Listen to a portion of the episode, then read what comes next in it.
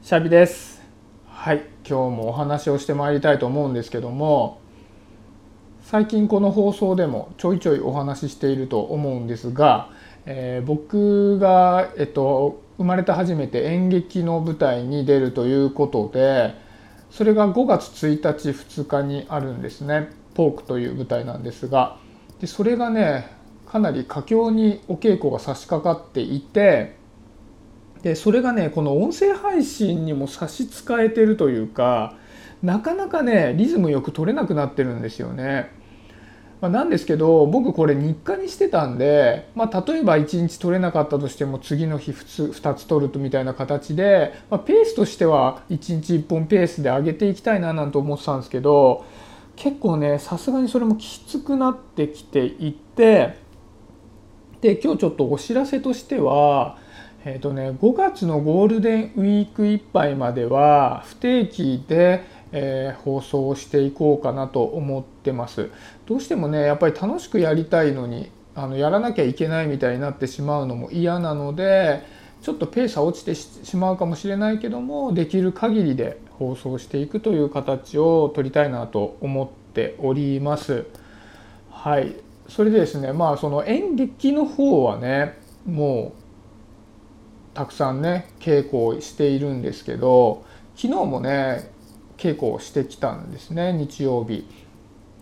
で昨日はねちょっとイレギュラーで演出家の井川さんが急遽他のことであの時間かかっているということで、まあ、美術の件なんですけどでそれでちょっと来れなくなったということで自主練だったんですよね。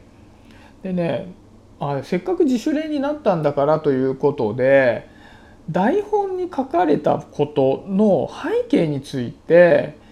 まあ、出演者の中でねみんなで話し合いをしたんですね。おのおのキャラクターの背景にはどういった過去があったんだろうねっていうことについて話をしたんですね。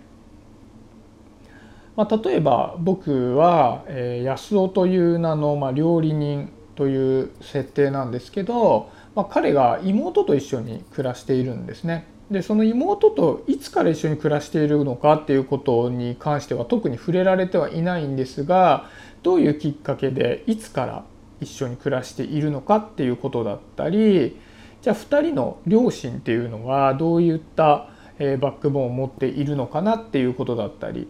情報としてはそこまで細かくは描かれていないんだけどもその描写の中から推測してこういった背景があったのではないかっていうことを各共演者の間で、まあ、仮説として共有していくっていうことをやってみたんですね。でねこれがすごく面白くてやっぱりね同じ台本を見ていてもイメージが違うんですよね。かなりイメージが違う。でまあできる限りねイメージを共有していった方がやっぱ同じこ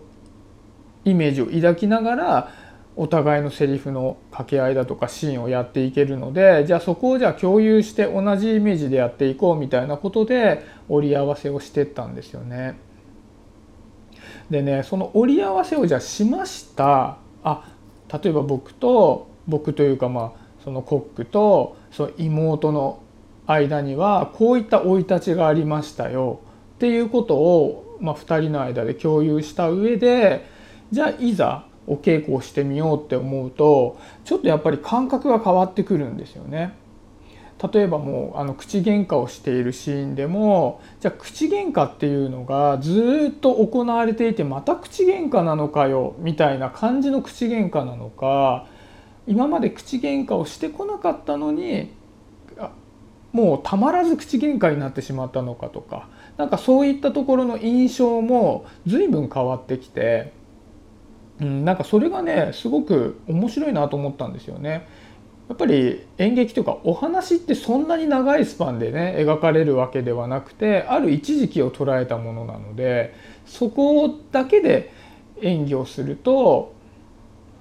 その前もイメージしながら演技をするのとでは随分違うんだなっていうのがね僕はなんか昨日のね話し合いを通してね感じましたね。でねなんか日常生活に当てはめた時にこれすごく面白い現象だなと思うのがうんと例えば僕にしても、まあ、誰でもそうですけど、まあ、過去の歴史があるわけじゃないですか。ね、生まれてきてから今までの歴史っていうのがあると思うんだけども例えばまあ僕結婚してるけどもじゃあそのお互いの歴史っていうのをまあすごくちゃんと共有してるかっていうと、まあ、そこまでじゃないんですよね。まあ、ある程度どんな過去だったかっていうのはまあお互いもちろん知ってるけどもじゃあお互いに会話する時に相手のその過去の部分までも思い浮かべて相手と話しているかなって言ったら決してそうではなくてどちらかというと例えばまついつい言葉尻を捉えて反応してしまったりっていうこともねあるなと思うんですよね。相手が何かに対して不満を言っている時にじゃあその何かの出来事に対して不満を言っているって捉えちゃうけどももしかしたらそこを不満に思ったのには背景があるかもしれないじゃないですか。やっぱり不満に思うポイントって人それぞれ違うわけなんでね。だからあんまりじゃあお互いの過去のすり合わせみたいなことって日常ではね例えば友達との間でなんか特にやらないですよね。あのあなたはこういう過去があったのね。私はこういう過去があったのだから今こういう話になってるのね。みたいなことってまあやらないと思うんですけど。うーん。まあ、なかなかしづらいのもあるけど特にやっぱ家族とか夫婦とかねそういった間柄であったら、まあ、やった方がいいんじゃないかななんて思いましたね。僕僕はね比較的過去の話っていうのをお互いにする方ではあるんですよね夫婦で。というのもなんか昔結構揉めたんですよねうちの夫婦って喧嘩が結構多かったのでやっぱりそうするとお互いにストレスになってしまうのでなんかお互いにどういった性質を持っていてどういった過去があったのかみたいなことを、まあ、少し掘り下げたりしたんですけどやっぱりそういった場をね定期的に設けてみるっていうのも一つ手かなと思うんですよね。なんか今回のね、まあ、台本っていうのは、まあ、ある種その台本の中での現在を切り取ったものではあるんですが、まあ、過去を掘り下げてみることでその現在のやり取りというのが変わってくるっていうことは